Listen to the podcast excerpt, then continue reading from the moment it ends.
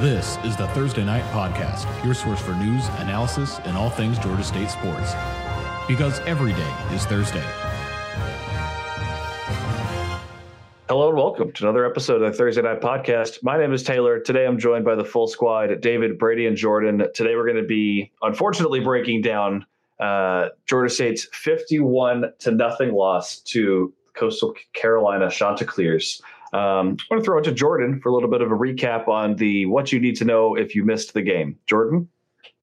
Well, so what happened first was Georgia State got the ball and started driving down the field, had a decent drive, more or less, and uh, unfortunately they were forced to kick a field goal, doinked off the upright to the right, and then at that point the Georgia State offense left the field and for the rest of the game would never cross midfield at all, not even once. Coastal Carolina quarterback Grayson McCall came back after missing the previous game. Grayson McCall was good. The Georgia State defense was not. McCall put up 18 out of 24 passes for 254 yards, four passing touchdowns, and one rushing touchdown. Uh, we don't need to dwell on the rest of the game. Safe to say it was just uh, Coastal Carolina scores. Georgia State gets either a three and out or a little bit of a tease of a drive, and then Coastal Carolina gets it back, rinse, lather, repeat, and then at the end of the game, Chanticleers beat the Panthers 51 to 0 in the worst drubbing in Georgia State football history in terms of home game losses. Gentlemen, what else do you have to say about this game? Drubbing. That's a Scrabble word if I've ever heard one. I don't know. I think the, the, the bees are only so good. You have to line it up on like a double word score to get. And this has been your ThursdayNight.com analysis for Georgia State's loss to Coastal Carolina. Um, yeah, it was just that's rough. That's uh that's just a tough one to wrap your head around. Um, not a whole lot of positives to pull out. Uh, McKeely played, you know, so that's a positive. That matters. Got his first collegiate action.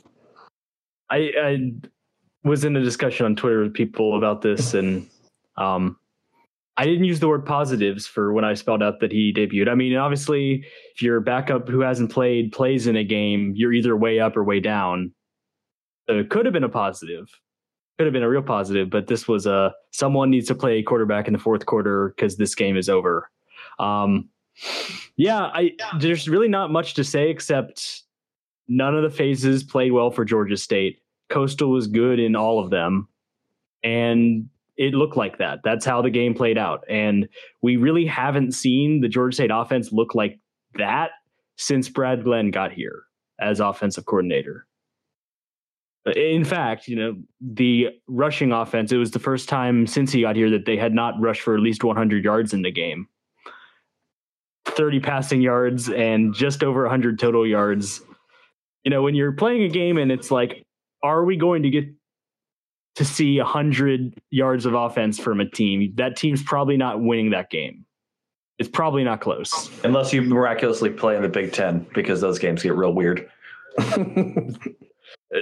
Georgia State's not in the Big Ten yet. 40 plays from scrimmage is a, just a, I would have oh. to imagine that's one of the lower numbers the Georgia State's ever had. Just didn't stay on the field, which and we're talking about the offense because I think that was the thing that was surprising for us because the defense, I mean, we knew that Coastal was going to be a test for the Georgia State defense. We didn't know that the top offense in the Sun Belt, no matter how good Coastal's defense is, and they are very good, uh, wasn't going to match them at all, and it was not going to be close. And so you had the offense having inopportune turnovers, not moving the ball a lot, and leaving the defense out for over 40 minutes of the game. Granted, a lot of that was the fourth quarter. There was a little, that was basically when it was over. So that where the time possession doesn't matter as much, but it felt like Coastal had the ball all game, even when it was, you know, semi competitive. And that's how it shook out. Just wasn't a good game. Just got to flush it and move on to the next one. I mean, yeah. Flush it, I feel like, is appropriate verbiage. There's just truthfully nothing you can take away from this game that is, I mean, do we want to talk about the yards? Do we want to talk about the third down disparity? Do we want to talk about, you know, a usually stout Georgia State offensive line allowing three sacks? You know, it just, That was I a big don't know narrative that- in the pregame coverage that I heard that Georgia State had allowed the fewest sacks out of any team in the Sun Belt through the first Yeah. X amount of games. And They- they got absolutely blown up. They allowed the amount they had allowed to the Yeah. that They point in the doubled season. their Yeah. sacks allowed in that one. I, I mean, Coastal Yeah. has guys. Uh, we, we previewed three people on defense, and each of them got a sack.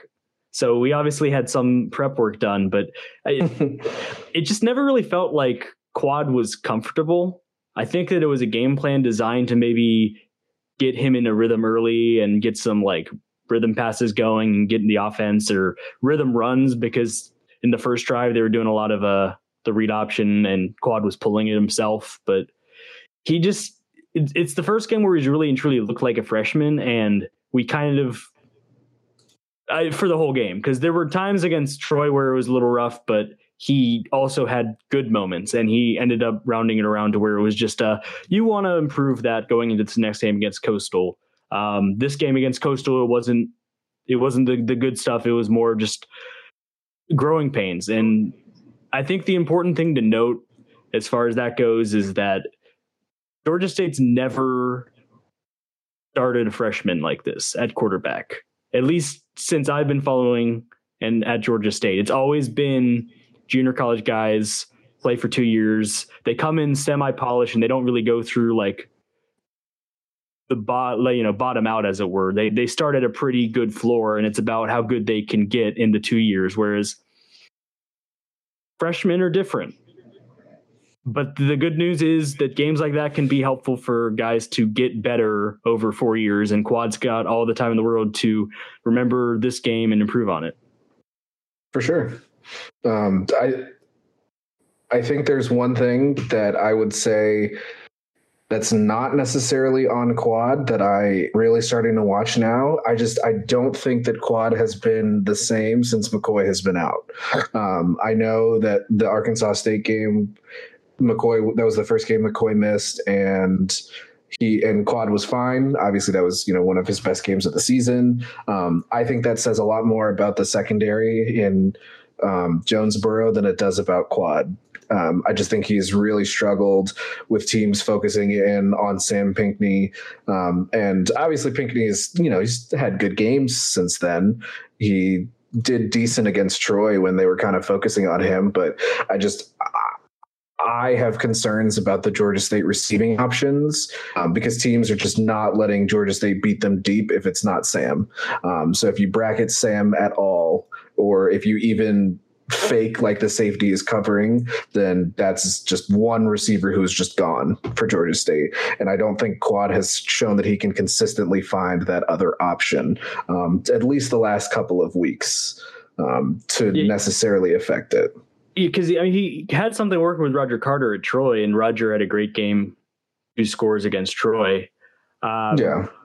but yeah, I, I think that uh, Cornelius McCoy is kind of a security blanket type of receiver. Like he's gonna get open, he's gonna find soft spot in the zone, pass the sticks, and I think at times guys have gotten there. I mean, we, Georgia State's definitely converted third downs right at the sticks with guys doing exactly that, and Quad's been able to link up with them, but it's not been a consistent thing, and you wonder how much of it is missing that reliable guy who has done it for two years already and put up a lot of yards. And the other part of it with McCoy missing, and I guess he's been dressed out. Doesn't seem like it's a total lost cause. I don't. We don't have a, a total ETA on when he'd be back, but it doesn't seem like he is lost for good. But he's also a really good perimeter blocker, and I think that's something where Georgia State could use a little mo- more help um, shoring up that because there's been a couple of times, and I know David referenced a couple of them in the Troy game where just there was a play to be made, but there wasn't the blocks on the outside, and Cornelius is usually pretty good with that. Um, really, not the difference in this game. He had a great game, and I, I, I guess you know you can't play that game too much, but it doesn't seem like that would have been the difference between this game going well for Georgia State or not. But it's definitely something that if you've got a guy going through these kind of growing pains like Quad is, having a guy you can just pick out anytime you need, you know, 15 yards through the air, having that guy you know can be there would be a lot more helpful for a young quarterback. I can't I can't speak for anybody else. Um, when I say this, I don't necessarily want to say that I'm down on Quad after that game. You know, we're not a reactionary bunch here. Um, I recognize that he played bad, um, and I, you know, obviously monitoring that going forward is going to be important. But you do have to take into consideration that you know we're not talking about just some other run of the mill Sunbelt team. You know, say what you want about the state of college football this year, but this Coastal Carolina team is very good. Um, it is not a surprise that they that defense made somebody look as silly as they did, and you know there is. I mean, that was what the fifth game of the season um, you know, you're gonna start having a on quad come out and defensive coordinators in college football. They're smart people. You know, they they know their personnel and they know beat certain quarterbacks. And if quarterback has shown that they can you know, we might see some growing pains for Quad coming up. It doesn't necessarily mean that he is not capable of ascending to stardom like we have seen, you know, the bright spots this season. I don't want people to look at that result and kind of just see where Georgia State's results have been the last couple of weeks and think that there is a problem at quarterback. I don't, I do not think that there is. Yeah. And I guess to that point, and this is really all I want to say about uh, the rest of this game uh, Coastal had a really good game plan on both sides of the ball. Uh, Jamey Chadwell, I don't know if he's the play caller or not. I know he was the offensive coordinator at Coastal, but they were ready on the offense to run what they wanted. And when Georgia State couldn't get to McCall in, in the pocket, he had all day. They were able to. It just felt like they had the right play call every time. They, I don't know if it was they could pick out the coverages or whether they were just relying on McCall being smart on his feet, making reads, but uh, they they were really good on both sides, and it was because you could tell they really prepared for it really well. Well, enough doom and gloom about last week. Let's talk about next week. Uh, this week, Georgia State is hosting the Warhawks, Louisiana Monroe. Man, let's uh let's break this game down. This is a uh don't want to ever talk about must wins, but if there was ever a game to turn around and uh kind of help kind of to scoot yourself past uh, the memory of a 51 to 0 shellacking at the hands of Coastal Carolina. This is an opportunity for that game, I think. Yeah, I mean the defense is it's got to show something. Um, this is a ULM team that averages 13 points a game.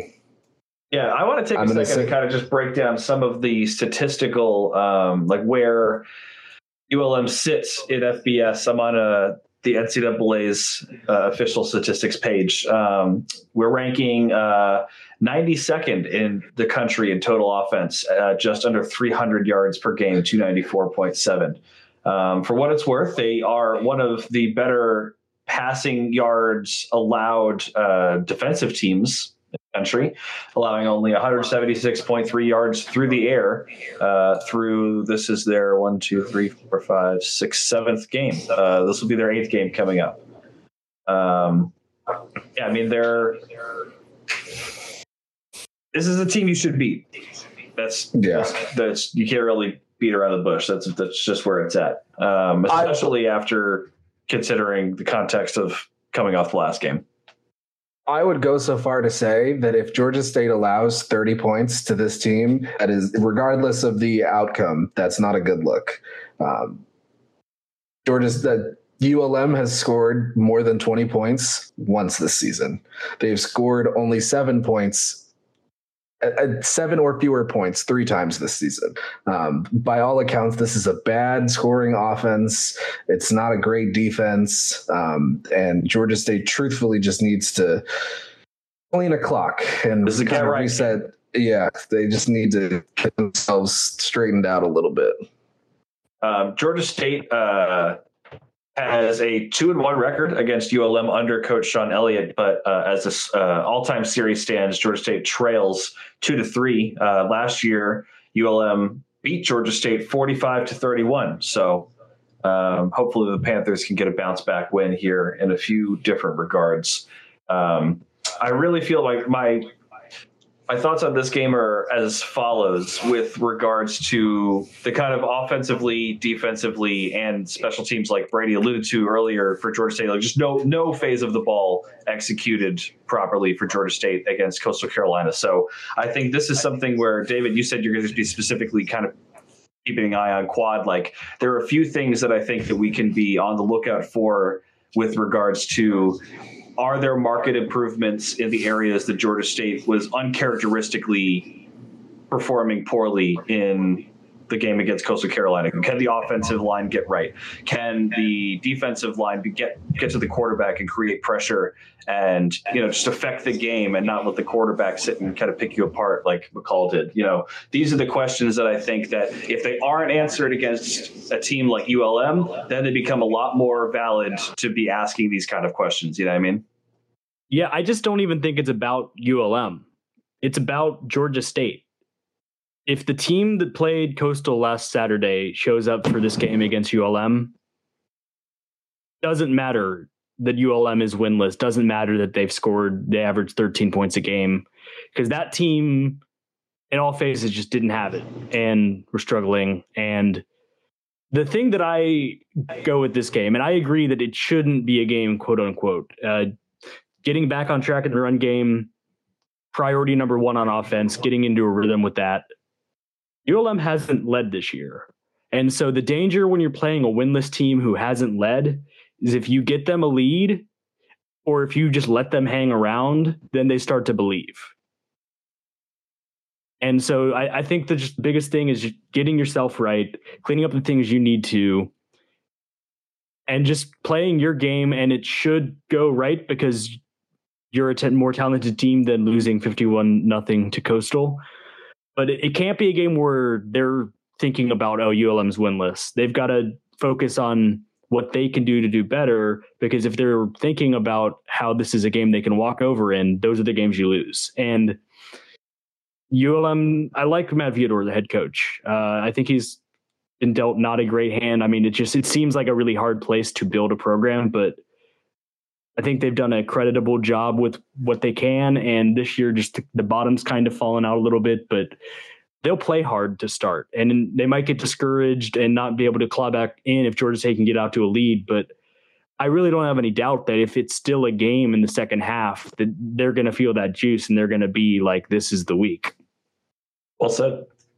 I don't really have anything else to add. So, following up on a topic we discussed last week, the Sunbelt basketball schedule. Uh, turns out the day that pod was scheduled to go live, when the uh, power was out of my house for 30 hours, the Sunbelt put out a modified schedule. And now all basketball teams are going to be playing divisional opponents.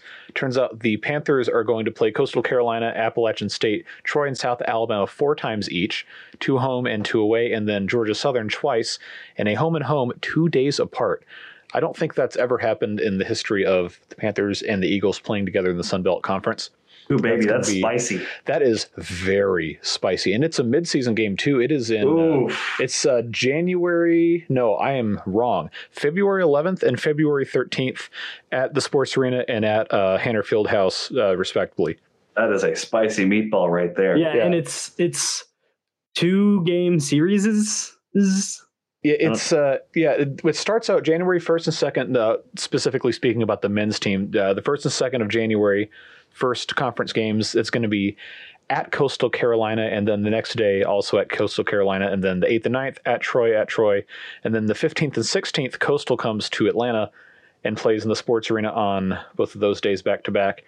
Rinse, lather, repeat with App State, South Alabama, and then vice versa, and then the last game that the men's team will play in Atlanta is February 20th when they host Troy, and then they'll close their regular season February 26th and 27th at South Alabama before traveling to Pensacola to do the Sun Belt Conference tournament on the 5th of March.